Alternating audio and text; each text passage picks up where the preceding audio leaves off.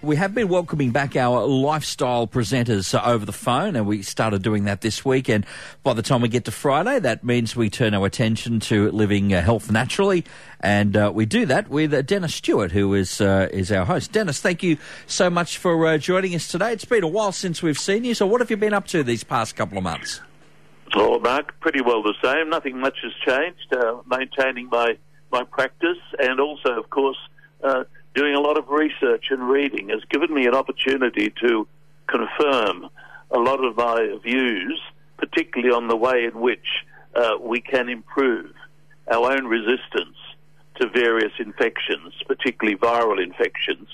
Uh, you've heard me talk on this topic before that I believe that uh, complementary medicine can work hand in hand with mainstream medicine, both of which are seeking to do the, the same thing, that is, create resistance, uh, build up the body's ability to be able to fight effectively, not just any, any virus, but particular viruses.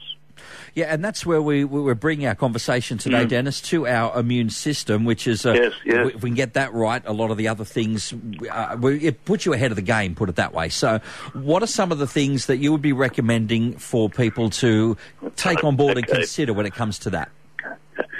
we have to be pretty quick, so I'll be quick. What I have done previously when I've been speaking about the immune system, I have mentioned two ways of addressing natural medicine support of a person's immunology. The first is via a spectrum of what we call modern nutritional supplements, and secondly, uh, by way of well known, uh, long standing traditional herbs. In the past, I've mentioned um, the list of supplements that the good Dr. Sandra Cabot has mentioned in her book, uh, Corona and Other Na- uh, Dangerous Viruses. I've mentioned this book in the past, and I recommend it again to all listeners who are interested in wanting to know what a, a virus is and know, know something about the coronavirus. This is an excellent work written by a doctor who also has a very sound knowledge of, of natural medicine, particularly nutritional medicine, and I have recommended this book to many of my patients, and it walks out of the practice. It is so popular and so easy to read. And page 62 of that book is very important. I mentioned that and emphasize it uh, to listeners. Page 62 of Dr. Sandra Cabot's book on the coronavirus lists what she refers to, and I've referred to it in the past, immune strengthening supplements. There are only five of them, and I'll quickly mention them because this is one pillar, if you like, of my approach these days to helping people that come in and say, what can I do to reinforce my resistance, build up resistance to various infections? The first supplement she mentions is selenium, which she considers to be, if you like, the most important supplement for supporting the immune, immune system. The second supplement is vitamin C, particularly in doses between 500 to 1,000 milligrams. Third one is vitamin D. Now, this might stra- sound strange because vitamin D can be obtained by sitting in the sun, but the problem is we're not always sitting in the sun these days, and particularly elderly people in, in, in nursing homes, etc. They're pretty well confined all the time. And I heard a program last night on television refer to the fact that it might be useful for elderly people, particularly in nursing home or closed environments, to, to be taken out and sat in the sun for an hour or so in order to build up their level of vitamin D. So vitamin D and a supplement which I take every morning, zinc, and then a supplement that I've mentioned that not many people know about. It's called NAC, N-A-C.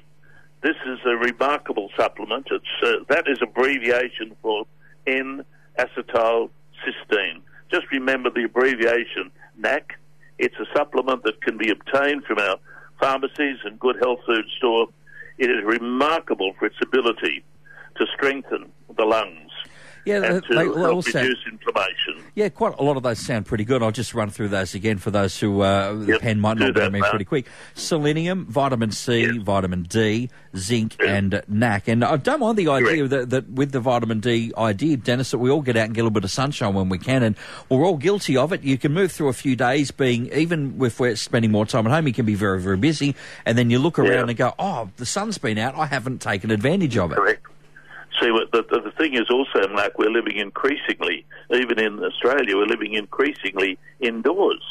Uh, when I was growing up in this town many, many years ago, you were never indoors. You're out at the beach or you're out running around in the bush. These days, kids seem to have a preoccupation for sitting in, in, in the house playing games.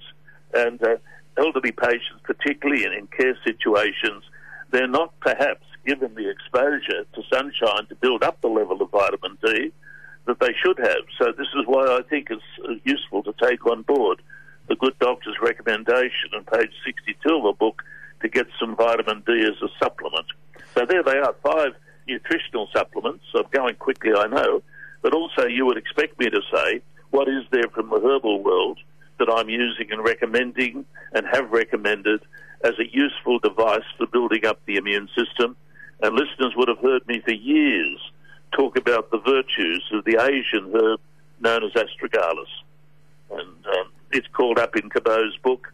I still consider astragalus and its cohorts in what's frequently referred to as an astragalus 8 formula as being the most remarkable group of Asian herbs with a proven track record of addressing very, very serious infections. The, the, the astragalus 8 formula, interestingly, was uh, developed by two Chinese Americans during the AIDS epidemic, and it then began to be used all around the Western world as a useful antiviral device to build up resistance to viral infection.